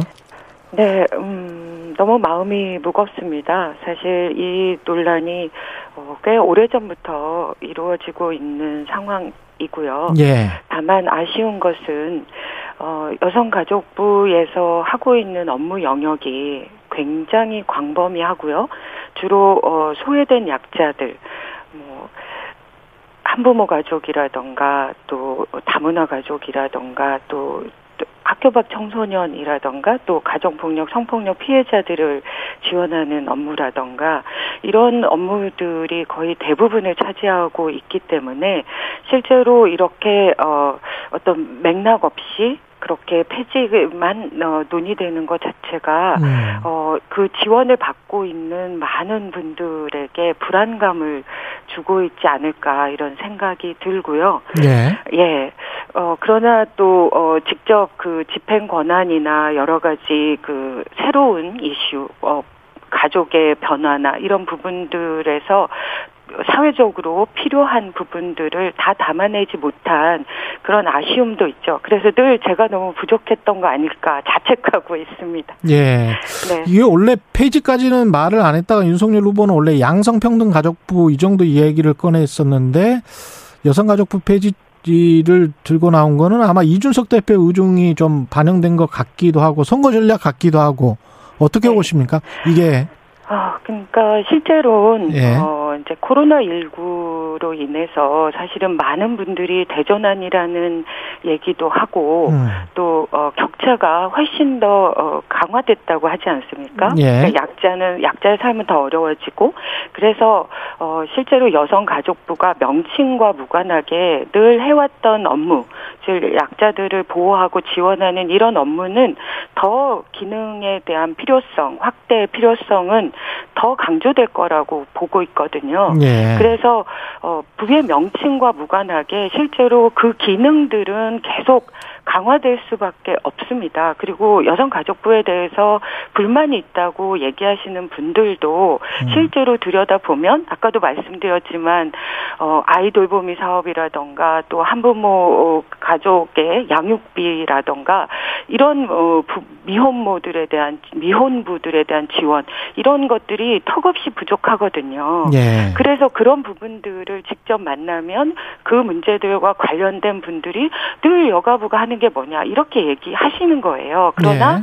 그럼에도 불구하고 그런 일들을 해야 되는 부처가 있어야 되는 거죠. 예. 그런데 말씀드린 것처럼 학생 문제도 학교 밖 청소년들은 또 전체적인 교육부에서는 그 부분들이 다 채워지지 못하고 있기 때문에 음. 그렇게 별도의 부처를 둬서 그 부분에 대해서 더 집중해서 관심을 갖고 일을 할 수 있도록 음. 그렇게 어 이렇게 배정이 된 거죠. 그런데 음. 이제 아쉬운 것은 어쨌든 10년 지난번에 탄핵으로 인해서 갑자기 어 정부가 만들어졌기 때문에 늘 있었던 인수위원회가 꾸려지지 못한 채로 진행이 됐지 않습니까? 예. 그래서 어 정부 부처에 대한 개편이 최소화됐고 그냥 10년 전에 있었던 그 부처의 음. 형식으로 계속 왔기 때문에 예. 사실은 어쩌면 이번 차기 정부가 새로 만들어지면 그게 음. 여야를 떠나서 어, 차기 차기 정부가 만들어지면 되면 정부 부처가 이 10년에 어마어마한 변화, 특히나 코로나19로 인한 어, 다양한 변화들이 수용될 수 있도록 정책 효과가 최대화될 수 있도록 정부 부처의 개편에 대한 진지한 토론이나 고민들이 시작되는 계기가 됐으면 좋겠습니다. 여성 가족부를 포함해서 정부 부처의 개편이 있어야 되겠다. 그거는 인정된다. 뭐 이런 말씀이신 것 같고요. 네, 그렇습니다. 예, K3225님 여성가족부가 아, 한 게 뭐가 있나요? 하면서 네. 어, 회의적인 시각을 보내셨고요. 7294님, 여성의 인권을 중요시하는 여성가족부. 그런데 과거 정치인들 성추행 사건에 뭘 하셨는지 의문입니다. 이런, 어, 이런 질문. 그 다음에 이제 장해찬 청년본부장이라고 국민의힘 선거대책본부에 있는 본부장인데, 이 여성가족부가 젠더 갈등을 조장해왔다. 사실상 남성 혐오부로 작용하고 있다. 이렇게 이제 주장 을 했어요. 전반적으로 뭐랄까 여성가족부에 관한 안티 이런 분위기 정서 이런 게 분명히 있는 거는 같습니다. 부정적인 인식이. 네, 어, 그러니까 말씀하신 문제들을 예. 직면하고 있었는데요. 예. 사실은 어 사회가 바뀌면서 예를 들면 디지털 성범죄라던가 음. 또 말씀하신 여러 가지 미투나 또 실제로 권력 있는 분들의 어떤 성추행 문제나 이런 부분들에 대해서 적절하게 대처하지 못했다, 부족했다라는 음, 부분에 대해서는 경험이 받아들일 수밖에 없는데요. 네. 다만 그렇다고 해서 그 문제가 여가부가 역할을 못했다라고 얘기하기보다는 음. 그런 문제들이 얼마나 어려운지 처리하기가 쉽지 않은지에 대한 고민도 함께 해주시면 좋겠다 이런 생각이고요. 예. 그리고 아까 말씀하셨던 어떤 청년 본부장이 예. 남현부라고 얘기했다고 했는데 예. 그때 언급했던 그 싱글 데디 그를 싱글 데디이신 분이 예. 또 인터뷰를 했지 않습니까? 아, 그거 저도 예. 봤어요. 예. 네. 본인은 정반대로 얘기했는데 왜 음. 그렇게 본인이 거론되는지 모르겠다. 음. 그리고 그 싱글 데디인 분은 여가부가 제일 일 잘하는 부서라고 생각한다. 본인이 어, 미혼부로서 어려움을 호소했을 때 그래도 제일 먼저 나서서 노력해준 곳이 여가부라고 이렇게 얘기했거든요. 음. 그러니까 이렇게 어려운 사안이 생겼을 때는 그 어려운 사안을 붙들고 같이 노력해주는 부처이지만 그 문제가 다 해결되는 데는 시간도 걸리고 여러 가지 인식의 변화에 어려움이 있지 않나요? 그러니까 음. 그런 부분들이 길고 어렵기 때문에 여가부가 제대로 못한다라고 늘 책망받지만 지나고 나서 다시 되돌아보면 그런 어려운 문제들을 끝까지 붙들고 노력하고 있는 부처가 또한 여성가족부이고 그 안에서 노력하고 있는 실제로 우리가 뭐 가정폭력이나 성폭력이나 이런 문제들이 당장 이슈화 됐을 때는 네. 그것에 대한 많은 분들이 관심을 가져주시지만 음. 금방 그 관심은 꺼지지 않습니까?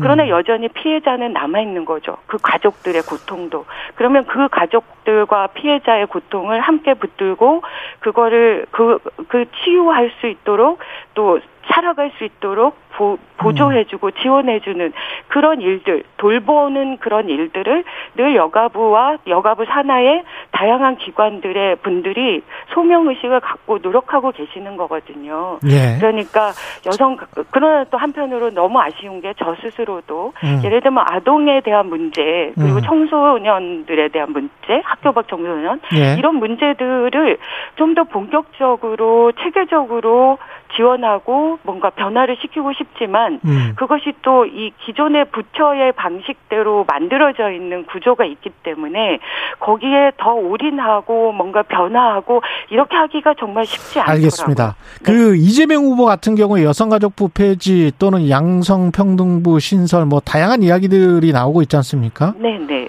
어떤 스탠스세요? 어떤 입장이세요? 어, 그러니까 이미 그 말씀을 아마 나눈 걸로, 어, 그 예. 발표가 된 걸로 알고 있는데요. 그러니까 성평등부로 명칭이, 그러니까 너무나 지나치게 왜곡돼 있는 부분으로 정책 어. 효과가 약화돼 있기 때문에, 어, 명칭과 또 부처의 변화가 필요하다. 변화, 예, 변화가 필요하다는 것에 대해서는 음. 같이 인식하고 있고요.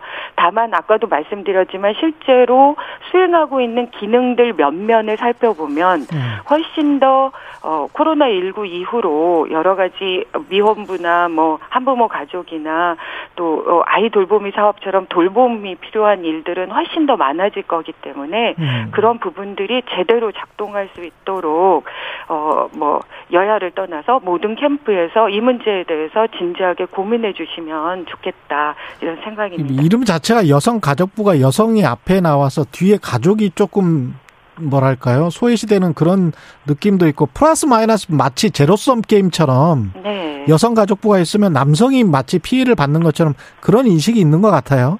그러니까요. 예, 그거를 좀 이게 네. 플러스 마이너스 제로 게임이 아니고 뭔가 네. 시너지가 나는 그런 부처로 바꿀 수가 있습니까? 어떤 뭐가 있을까요? 마지막으로. 그러니까, 네. 예. 그러니까 실제로 아까도 말씀드렸지만 음. 한부모 가족께 남녀가 따로 있지 않잖아요. 예. 예. 또 그 학교 밖 청소년에도 남녀가 따로 있지 않잖아요. 그러니까 음. 오히려 저는 뭔가 시대가 급변하는 과정 속에서 청년들이 여러 가지 어려움에 처해 있는 상황인데 음. 그 부분들에 대해서 저처럼 책임 있는 정치인들이 제대로 못 해낸 것에 대한 늘 미안함을 갖고 있습니다. 네. 그러나 그런 부분들과 또 오히려 그렇기 때문에 더이 어, 여성 가족부라는 부분이 여성에 대한 지원이 전체적인 경제나 여러 가지 사회에 긍정적인 어, 효과를 나타내고 있다는 다양한 연구가 있는 것처럼 여성을 위한 게 남성을 위한 거고 남성을 위한 게 여성을 위한 거죠. 음. 그래서 저는 정치인들께서 저를 포함해서요 물론 그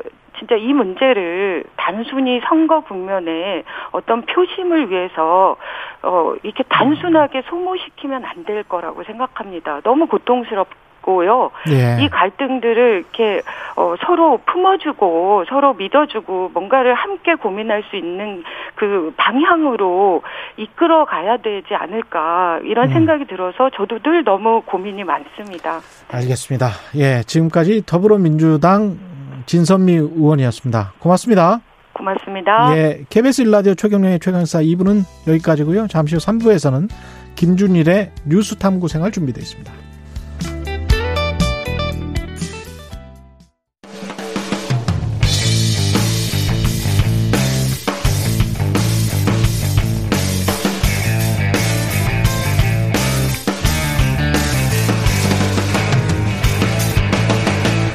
최경영의 최강 시사.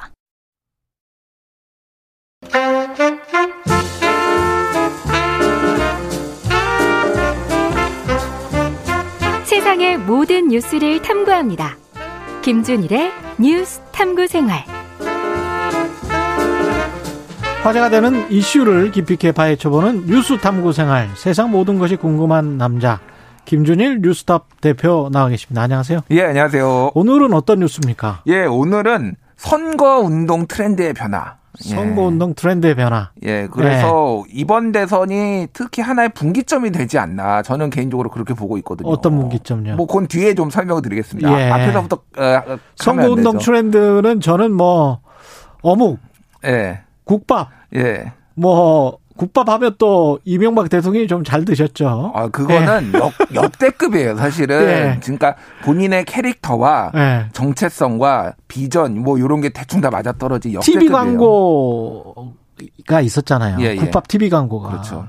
그거 좀 뭐랄까요 어필을 하긴 했습니다. 많이 어필했죠. 많이 어필해. 원래 네. 뭐 이명박 후보가 그거 국밥 없었더라도 국밥 광고 없었더라도 당선되는 건 거의 기정사실이었는데. 그렇죠. 제가 보기엔 한 지지율 3% 이상 올렸을 것 같아요. 그 국밥 광고로. 그때 국밥 광고로. 네. 네. 뭔가 좀 서민적인 이미지가 물씬 나면서. 그렇죠. 예.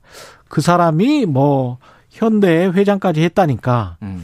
어떤 뭐 신화 같은 게 싹 배어 있는 그런 광고였던 것 같습니다. 트렌드를 과거부터 한번 쭉 정리를 해보는 겁니까? 그러면? 예. 예. 그래서 이제 음. 우리가 이제 보통 이제 직선제 하면은 음. 1987년부터 시작을 하잖아요. 그렇습니다. 87년 기억 저도 이제 뭐 예. 어, 어렸을 때지만은 노태우, 다, 김대중, 예. 김영삼, 백기환 백기환도 있었고 예. 뭐 어, JP도 있었죠. 예, 김종필도 있었습니다. 예, 예. 사자구도라고 사실 봐야죠. 예, 너무 무시하시는 거 아닙니까? 김종필 예, 아니, 맞습니다. 몇번 나오셨, 나오셨는데, 제가. 예. 예. 그때는 광장에 몇 명 모였나. 음. 이게 정말 관건이었어요. 예.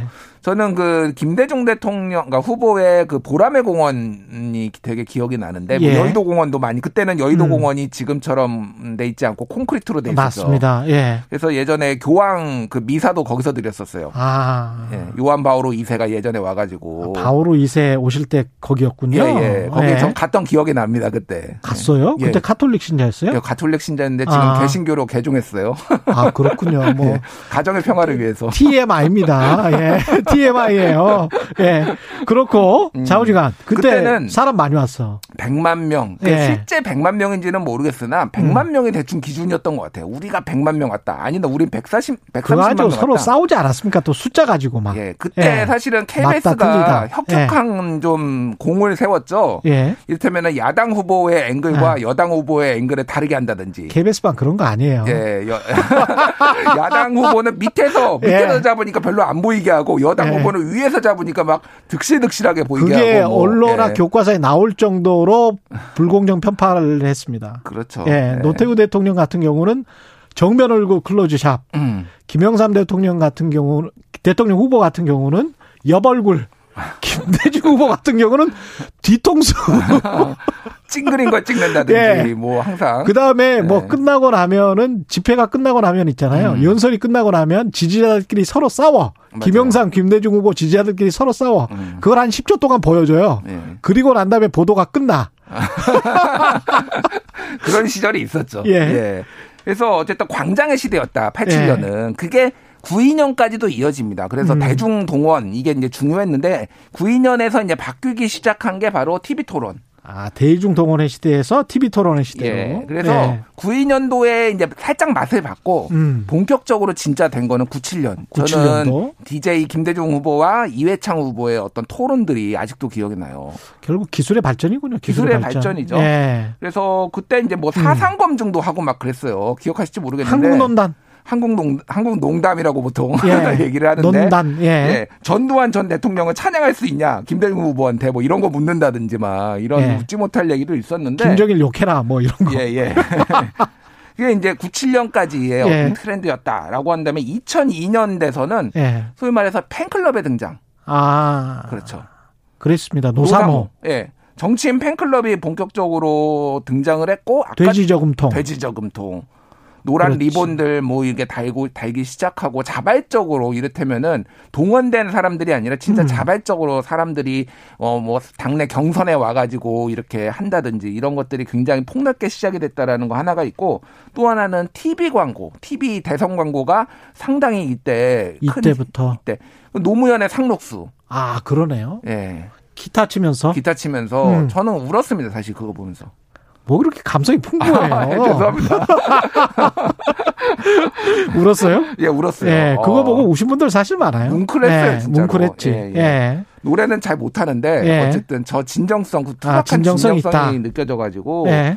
그래서 이제 그게 2007년에 아까 전에 얘기했던 음. 이명박 후보의 역대급 대성국밥. 네, 대성국밥. 여기까지 이어지죠. 예. 근데 요 트렌드가 이제 2012년에 또 살짝 바뀌죠. 어떻게? 근데 스마트폰이 본격적으로 보급이 되기 시작하면서 아 2010년부터 그렇죠. 예, 그러니까 예, SNS 개발되고 막 예, 그랬습니다. 그러니까 SNS는 조금 완전히 본격화되지는 예, 않았는데 그렇죠. 소위 말해서 이제 팟캐스트 열풍 음. 사람들이 이제 팟캐스트를 모바일 폰으로 스마트폰으로 듣기 시작하면서 나는 꼼수다. 어, 나는 꼼수다. 예, 나는 꼼수다를 듣기 시작한다라든지 예. 이러면서 미디어전을 이제 소셜 미디어를 여기에서도 뭐 이제 많이 이용하고 그렇습니다. 댓글도 달고 뭐 예. 이런 거죠. 거죠. 그래서 2012년은 뭐 기억하시겠지만은 이제 국정원 댓글 사건도 있었고 맞다. 그랬네요. 예. 이게 예. 댓글이 소위 말해서 이제 화력전이 어. 온라 오프라인에서 온라인으로 옮겨온 계기가 이때였다.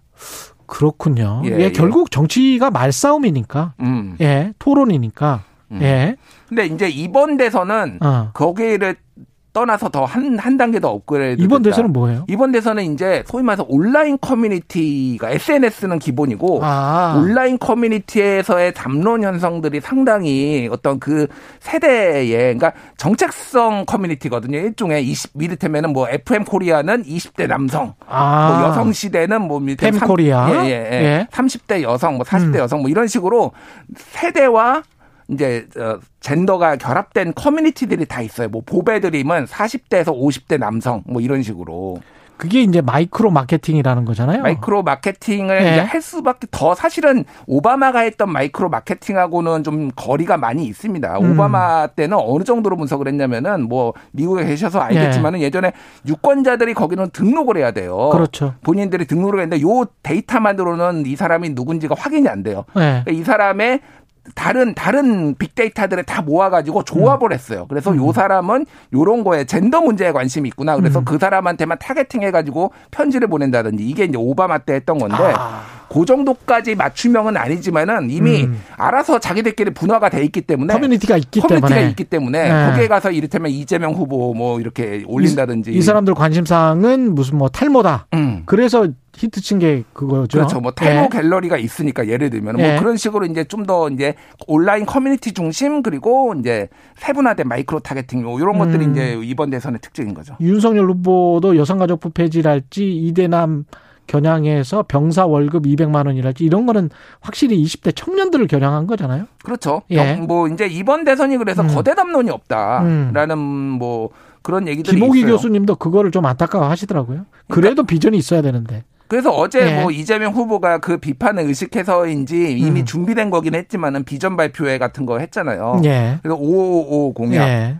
네. 5 공약을 듣는 순간 아 음. 이명박의 747이 떠올리면서 그럼 뭐 어. 숫자니까 예예 예. 예. 어 그러니까 결국 근데 사람들이 그 뭐랄까요 체감하는 거는 작고 소소한 것들로 이미 변해버렸다 그걸 음. 정치인들이 이제 알았다. 음. 그래서 그쪽으로 따라갈 수밖에 없다. 뭐 이런 거 아닐까요? 그러니까 이제 크게 보면 두 가지인 것 같아요. 네. 하나는 실용주의적 성향이 강하고 그게 특히 2030 같은 경우에는 음. 나한테 도움이 되는 후보가 누구인가? 모든 후보들에게 네, 모든 후보들에게 그거를 기준으로 그거는 왜냐하면은 정당 고착화라고 하죠. 음. 특정 정당에 대해서 내 지지를 맹목적으로 보내는 게 굉장히 많이 줄었다. 네. 사실 2030에 대해서 보수화 얘기를 하고 있지만 보수화가 아니라 저는 실용주의, 실리주의라고 보거든요. 음. 그럼 뭐 여러 가지 이제 뭐 데이터들로서 나와요 지금. 그러니까 내 네. 생활에 도움이 되는 것, 내 예, 삶에 예. 도움이 되는 것, 그걸 음. 좀 해줘. 음. 그게 아주 명확한 사람들이 음.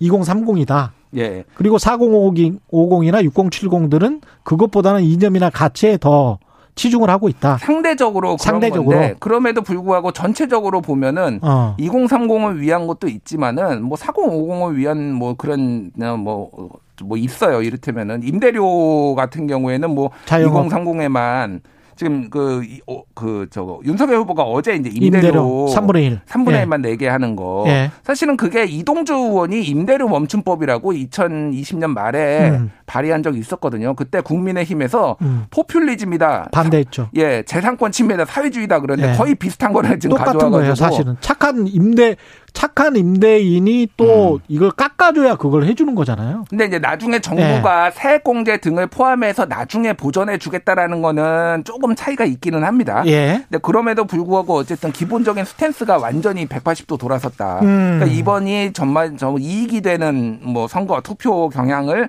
보이기 때문에 이렇게 바뀌었다라고 보시면 될 것 같아요. 그걸 예. 미리 간파하고 세상에 이익이 되는 방송 최경영의 최강 시사. 그러니까요. 예. 이름 잘 짓지 않았습니까? 인정합니다. 인정. 근데 이번에 사실은 지상파 방송사들은 이제 유튜브 채널 3프로 TV에 호되게 당한 거죠. 예. 예. 근데 저는 예. 일단은 그거는 조금 음. 이제 트렌드가 바뀌었다라는 건 인정. 근데 음. 그게 지상파의 패배냐라고 음. 보면 그렇지는 않아요. 패배는 아니다. 왜냐하면은 예. 이를테면 3프로 TV가 눈에 띄는 건 맞는데 음. 이번 대선의 특징이 이제 백화점식으로 나열하는 것들 하나 또 하나는 너무 의혹이 많으니까 의혹 중심이 많다 보니까 정책에 대해서 지상파들이 집중을 못한 것들이 있어요 사실은. 그렇죠. 그러니까 그런 부분들의 빈틈을 파고들었다라고 음. 보는 거라서 개인적으로 좀 지상파나 이런 데 좀 제안 드리고 싶은 거는 음. 사실은 예를 들면 안철수 후보 나오면 단일화 얘기 안 물어볼 수 있습니까?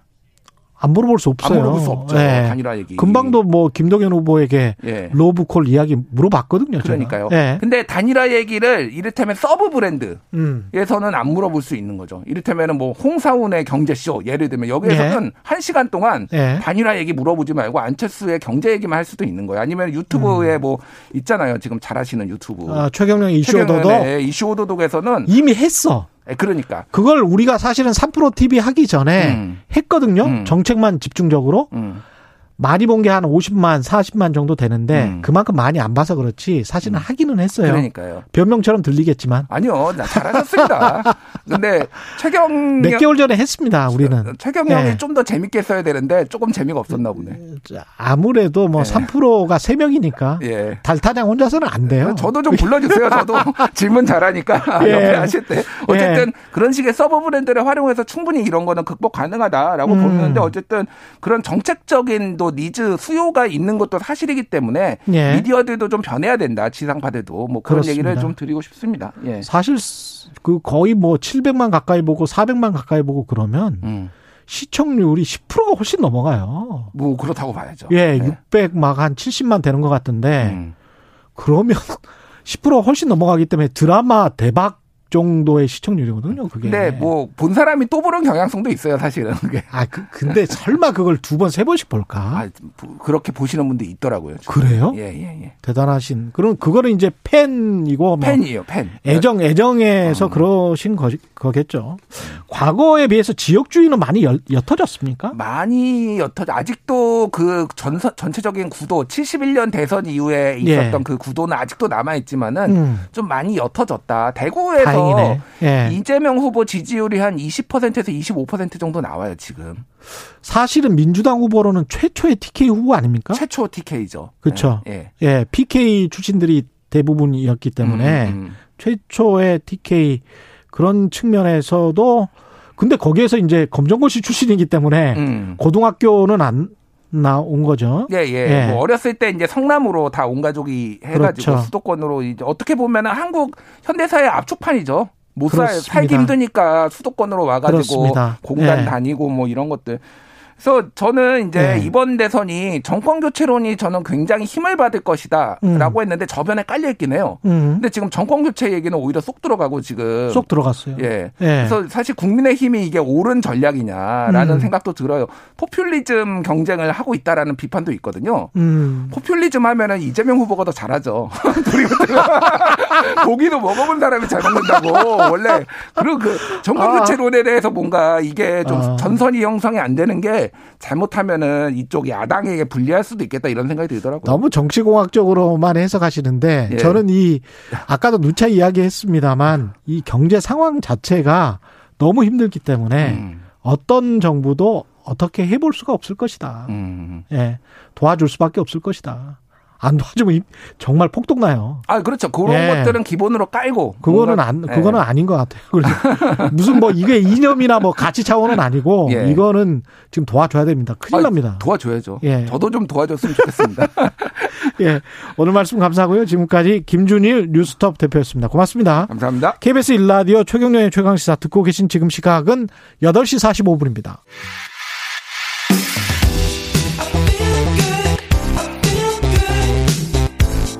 세상에 이익이 되는 방송 최경영의 최강 시사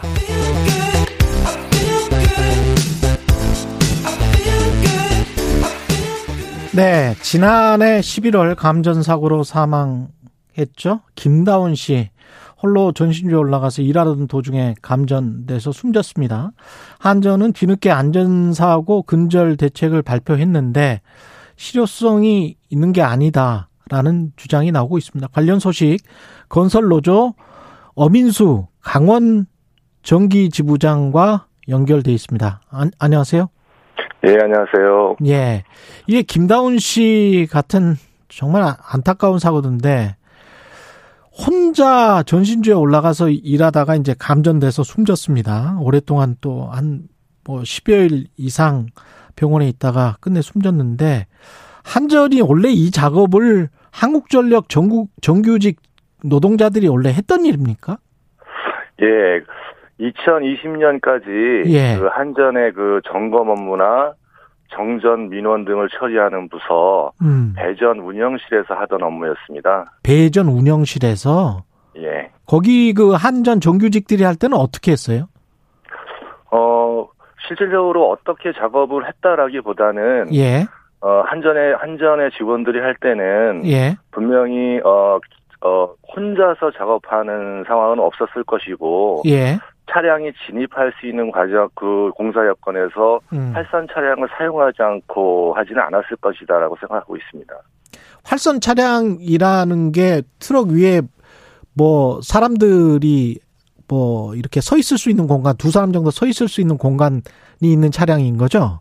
예, 그렇습니다. 예. 절연이 되는 차량입니다. 절연이 되면서 2인 1조 작업을 하는 우리 거리 가다가 보면은 가끔 그런 모습 보셨을 거예요. 예. 네. 근데 이 업무를 그러면 하청업체에 넘긴 겁니까? 한전이? 예, 그 사전에 협력업체와 논의나 뭐 협의 이런 것이 없이 음. 한전 본사에서 그 전국의 고압 협력업체 공문 발송으로 시행된 일이라 알 수는 없지만 예. 그 한전 운영실 업무 중에 그 추락이나 감전 등 그 사고의 위험 비중이 높은 업무를 협력업체로 이렇게 넘겼다고 이렇게 생각하고 있습니다. 그렇군요. 근데 이제 한전은 이게 사고 난 업무는 신규 송전 공사여서 처음부터 외주화 대상이었다. 이렇게 주장을 하고 있더라고요. 네. 예. 이거는 네, 어떻게 네, 보세요? 그 부분은 어, 신규 공사는 고압 협력업체에서 음. 책임 분기점 스위치 COS를 전주에 설치하는 공사를 해야만 되는데요. 예. 한전의 주장은 그 공사의 범위가 COS를 설치하고 투입하는 것까지다라고 이야기하고 있는 것 같습니다. 아. 하지만 음, 그 COS 투입은 음. 설치 후 바로 투입할 수가 없습니다. COS 투입은 고객, 즉 그러니까 전기 수용가가 예. 건물을 완공한 후에 전기 안전공사에서 사용 전 검사를 받습니다. 음. 그 결과를 한전에 통보해야만 계량기 설치를 진행하게 되어 있고요. 하지만 COS 설치 작업 시에는 건물 대부분이 지어지고 있는 과정이기 때문에 설치 후에 개방해 놓은 상태로 작업이 종료되는 것이거든요. 예. 그래서 이후 건물이 완공되고 계량기까지 설치가 되게 되면 한전 운영실에서 투입 업무를 해왔기 때문에 한전의 주장에는 동의할 수 없습니다. 이 보상 문제나 이런 것 때문에 이런 그 발표를 했을까요? 한전에서는? 예, 저희 입장에서는 그렇게 생각하고 있습니다. 한전에서 근본적인 예. 책임을 회피하기 위해서 음. 기존에 어떤 그런 COS를 설치하는 것이 어, 어 사전에 뭐 이제 그 협력업체에서 하던 일이다 이렇게 주장하고 있는 것 같은데 그그 음. 그 COS 그 설치하는 그 공사 범위가 투입까지라고 하더라도 예. 여태까지 투입 업무를 한전에서 해왔다는 것이죠. 그러면 보상 이나 이런 것들을 협력업체에 그냥 떠넘기려고 하는 그런 지금 생각인 건가요? 한전은 네. 지금 사과를 유족들에게 정식으로 하긴 했습니까? 어, 유족들에게 정식으로 사과한 부분은 없다고 생각합니다. 얼마 예. 전에 어, 예. 얼마 전에도 어, 유족이 한전 본사를 찾아갔지만 음. 뭐 사장이 어, 그 부분에서 어, 만남을 회피하는 부분까지도 발생을 했었으니까요. 그럼 한전 한국전력은 지금 어떤 입장인가요? 이 사고에 관해서 그냥 협력업체의 잘못이다? 어 일단은 뭐 수사 중이고 예. 수사 중인 부분에 대해서 뭐 본인들이 책임질 수 있, 는 부분에서는 책임지겠다 이렇게 이야기하고 있지만 예. 지금 실질적으로 이것은 어, 이 공사 자체가 이미 외주화돼 있던 것이다라는 부분에 주장을 하는 것은 음. 뭐 책임을 회피하기 위한 뭐 발언일 수밖에 없다라고 생각하고 있습니다. 앞으로는 어떻게 해야 되나요? 한전이 일요일 날에 지난 일요일에 안전사고 근절 대책을 발표를 했는데 전기가 네. 흐르는 전력선, 전기가 흐르고 네. 있는 전력선은 어 작업자가 접촉하는 직접 활선 작업이라고 하는데 이거를 이제 네. 중단하겠다. 그러면 네. 정전시키고 이제 작업을 하겠다. 뭐 이런 말인가요? 예, 그러니까 현재 여건상 예. 그 스틱을 이용한 비접촉 그 간접 활성이 100% 현장에서 적용되지 못합니다. 예. 간접 활성이 적용되지 못하는 공사에서 그 직접 활성을 할 수밖에 없는데요. 아. 그런 직접 활성으로 작업을 시행하는 그 긴급한 공사들을 음. 간접 활성 신규 공법을 개발해서 공사가 가능할 때까지 무기한 방치한다는 것인지 뭐 이해도 안 되고 의문입니다. 아, 그렇군요. 그러면 지금 현재 직접 활선 작업을 할 수밖에 없는 거군요, 현장에서는. 예, 여건상 예. 간접 활선과 직접 활선을 병행할 수밖에 없습니다. 병행할 수밖에 없다. 근데 한전 주장인가요? 직접 활선 작업은 이미 원칙적으로 2016년에 폐기됐다. 폐지하기로 네. 한 이게 폐지하기로 됐었던 겁니까? 예, 한전은 그 2021년까지 예. 간접 활선 전환으로 100% 전환을 추진해 왔고 추진해 왔었고 아 2021년까지 예, 예. 많은 진전도 있었습니다. 예. 하지만 그 짧은 기간을 정해놓고 급하게 공법 공구들을 개발해서 현장에 적용하다 보니까 현장의 여건 현장 여건에 맞지 않는 부분들이 많이 존재합니다. 예. 또 스틱을 사용해서 하다 보니까 공구의 무거나 무게나 불안정한 작업 자세 그런 부분들 때문에 작업자들의 근골격계 질환도 많이 증가하고 있고요. 예. 또 두 개 이상의 공법이 이제 병행돼야 되는 복잡한 개소, 음. 또 현장의 특수한 여건들을 감안해서 그 현장에서 수월하게 적용 가능한 공법과 공구 개발이 필요하고 현재 간접 발선이 불가한 개소에는 직접 발선이 병행될 수밖에 없는 게 지금 현실입니다. 그 어떻게 해야 될까요? 지금 최근 3년간에 20명이나 전기 노동자가 현장에서 목숨을 잃었다고 하는데 네. 어떻게 해야 되겠습니까? 이 음. 직접 활선 작업을 병행할 수밖에 없으면 지금 그 20명이라는 부분은 음. 감전 사고뿐만 아니라 뭐 추락 사고, 예. 피임 사고 등이 포함되어 있는 것으로 알고 있습니다. 예. 최근에는 그 상당한 부분의 공사가 간접 활성 공법으로 적용되면서 음. 뭐 직접적인 감전 사고는 예전보다 많이 줄어 줄었습니다. 예. 반면 작년에도 뭐 발생한 일이지만 노후된 전신, 전신주가 어, 작업 중 부러지거나 독여되, 독여되면서 사망자가 발생했는데요. 예. 장기적으로는 그 간접 활선 공법 전면 적용도 중요하지만 음. 그 노후된 설비에 대한 위험을 진단하고 제때 교체하는 것도 그 중대재해를 줄이는데 상당한 역할을 할 거라고 생각하고 있습니다. 아, 노된 설비를 제때 교체를 해야 된다. 김다운 씨 사망 사건 같은 경우는 어떻게 보십니까? 이거를 하청에게 주고 그 하청에게 준 그 비용 자체가 뭐 15만 원 정도던데요. 예, 예. 예, 이거는 어떻게 보면 하청 주면서 그 비용 절감 차원에서 어 한전이 그런 일을 계속 하청화 시키고 그러면서 노동자들이 계속 사망하고 이런 악순환이 비슷하게 반복되고 있는 거 아닙니까? 예. 어, 실질적으로 그, 어, 한전에서 작업을 했다면. 예. 분명 활산차를 이용했을 거고 2인 1주였을 것이다라는 거고요. 그러면은 비용이 훨씬 증가되겠죠? 예, 많이 증가됩니다. 지금 현재에서도 협력업체에서 협력업체에서 2인 1조로 작업하고 활산 차량을 이용한다라면은 그 작업을 많이 하면 많이 할수록 협력업체가 적자로 돌아 적자의 폭이 늘어나는 아, 거기 때문에 그렇게 되는 거군요. 협력업체에서는 최소한의 인원을 투입할 수밖에 없는 게 현실인 거죠. 하, 그럼 결국은 한전이 그 협력업체가 적자가 나지 않도록 한전에서는 사실은 비용을 조금 더 지불해 줘야 되는 측면이 있네요. 사람 생명을 살리려면. 예, 그렇습니다. 현장 어떤 음. 시중 노임 단가나 이런 것을 반영해서 예. 어, 요율을 따져서 0 몇 프로 이렇게 지급할 것이 아니라 예. 실질적으로 일일의 시중 노임 단가 이상의 공사비를 책정하는 것이 뭐 합당하다고 생각합니다. 어민수 건설노조 강원정기 지부장이었습니다. 고맙습니다. 네.